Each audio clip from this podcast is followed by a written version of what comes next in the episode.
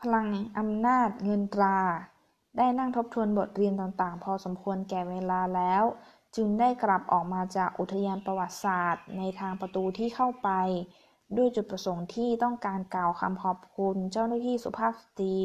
ที่ได้อนุญาตให้เข้าไปในเขตโบราณสถาน โดยไม่ต้องเสียค่าเข้าชม เมื่อได้พบและขอบคุณเจ้าหน้าที่อุทยานประวัติศาสตร์ผู้มีน้ำใจแล้ว ก็ได้สอบถามเกี่ยวกับวัดที่อยู่ไม่ไกลจากที่นั่น เพื่อจะได้ไปขอพักค้างคืน เจ้าหน้าที่ผู้นั้นแนะนำให้ไปที่วัดนาควัชระโสพล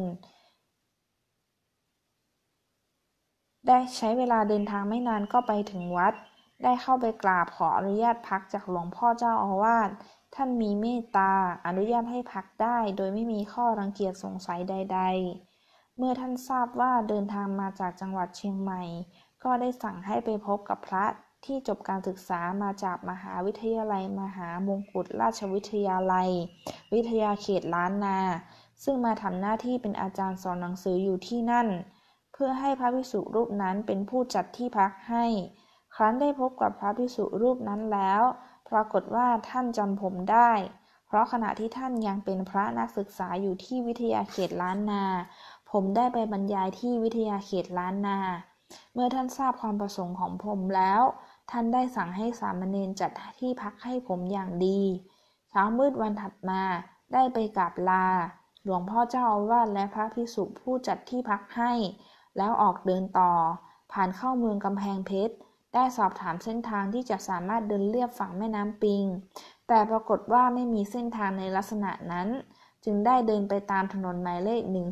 1084 เป็นเส้นทางจากกำแพงเพชรสู่อำเภอขานุวรลักษ์ถนนจากกำแพงเพชรไปอำเภอขานุวรลักษ์เป็นเส้นทางการจราจรที่คับข้าง มีรถวิ่งผ่านไปมาไม่ขาดสาย ต้องระวังรถบนถนนอยู่ตลอดเวลา เป็นเหตุให้ไม่สะดวกต่อการก้าวเดินเพื่อเจริญสติภาวนา เมื่อก้าวเดินไปโดยที่จิตไม่สงบนิ่ง เป็นสมาธิทำให้เกิดความรู้สึกเหนื่อยเร็ว แม้จะไม่แม้จะได้พยายามควบคุมจิตให้นิ่ง แต่ก็ทำได้โดยยาก จนในที่สุดต้องหยุดพักที่ศาลาพักริมทาง ขณะที่นั่งพักอยู่นั้น ได้มีรถปิกอัพคันหนึ่งขับมาแล้วหยุดบนถนนใกล้ๆศาลา คนขับซึ่งเป็นชายหนุ่มได้หมุนกระจกลงแล้วยิ้มให้ พร้อมถามว่าจะไปไหนครับ จะเดินไปเรื่อยๆ ยังไม่ทราบว่าวันนี้จะเดินถึงคลองขลุงหรือเปล่า ผมกล่าวตอบด้วยข้อความที่มีความหมายกำกวมไม่ชัดเจนว่าจะไปไหน เป็นเหตุให้ชายหนุ่มผู้นั้นสงสัยซักถามเพิ่มเติม ถึงที่มาและที่ไป ครั้นเมื่อเขารู้ว่าผมเดินมาจากเชียงใหม่ และจะเดินต่อไปจนถึงภาคใต้ทำให้เขาสนใจอยากพูดคุยซักถามในรายละเอียด นั่งรถไปกับผมได้ไหมครับ ผมอยากคุยด้วย เขาเสนอด้วยท่าทีอันประกอบด้วยไมตรีจิต พร้อมกับเปิดประตูรถจากด้านใน เป็นการเชื้อเชิญให้ผมขึ้นไปนั่งบนรถของเขา ผมพิจารณาแล้วว่าไม่ควรปฏิเสธมิตรภาพที่เขายื่นให้ และไม่ต้องการให้เขาเสียเวลาหยุดรถ เพื่อพูดคุยกับสนทนากับผม จึงได้ตอบรับมิตรภาพของเขาด้วยการก้าวขึ้นไปบนรถของเขา เขาเป็นชายหนุ่มที่ทำงานกับบริษัทบริษัทของชาวญี่ปุ่น มีโรงงานอยู่ข้างหน้าบนถนนเส้นนี้ เหตุที่ทำให้เขาหยุดรถสอบถามผม เพราะเข้าใจว่าผมเป็นชาวญี่ปุ่นที่ต้องการจะเข้าไปที่โรงงาน แต่เมื่อรู้ว่าเป็นคนไทยก็อดสงสัยไม่ได้ว่า เป็นใครมาจากไหนและจะไปไหน ครั้นเมื่อรู้ว่า ผมเป็นใครและกำลังทำอะไร เขาได้กล่าวแสดงความชื่นชมในความตั้งใจของผม และเมื่อเขารู้ว่าผมยังไม่ได้ทานอะไรเลยในวันนั้น เขาขอเลี้ยงอาหารผมสักมื้อ ผมได้ตอบรับข้อเสนอของเขาโดยมีข้อแม้นว่า จะต้องไม่ทำให้เขาเสียเวลาและเป็นอาหารง่ายๆ ราคาถูกๆ เขาตอบรับเงื่อนไขในการด้วยการกล่าวว่า ที่เลยทางแยกเข้าโรงงานของผมไปเล็กน้อย มีร้านอาหารอยู่ ผมจะพาอาจารย์ไปที่นั่น สั่งอาหารให้อาจารย์ แล้วผมจะกลับไปโรงงาน ผมตกลงตามที่เขาบอก เขาพาผมไปที่ร้านอาหารตามสั่งที่อยู่ริมถนน สั่งอาหารและกาแฟร้อนให้ผม แล้วจ่ายค่าอาหาร ผมขอบคุณในน้ำใจของเขา และขอชื่อที่อยู่เขาไว้ มิตรผู้มีน้ำใจอนงดงามนี้คือคุณวิรัตหันษาศิริพจน์ เมื่อได้ชื่อและที่อยู่ของมิตรผู้นี้แล้ว ก็ขอได้ขอให้เขากลับไปทำงาน โดยไม่ต้องมาเสียเวลากับผม ก่อนที่คุณวิรัตจะเดินจากผมไป เขาล้วงหยิบเอาธนบัตรจากกระเป๋าสตางค์ของเขา แล้วเอาธนบัตรนั้นไปสอดลงในช่องใส่ของด้านล่างกระเป๋าเป้ของผมอย่างรวดเร็ว โดยที่ไม่ทันได้ตั้งตัว เขายกมือไหว้ลาผม และรีบเดินกลับไปขึ้นรถ ผมพยายามวิ่งเอาธนบัตรนั้นไปคืนเขา และตั้งใจอธิบายให้เขาเข้าใจเหตุผลในการไม่รับเงินของเขา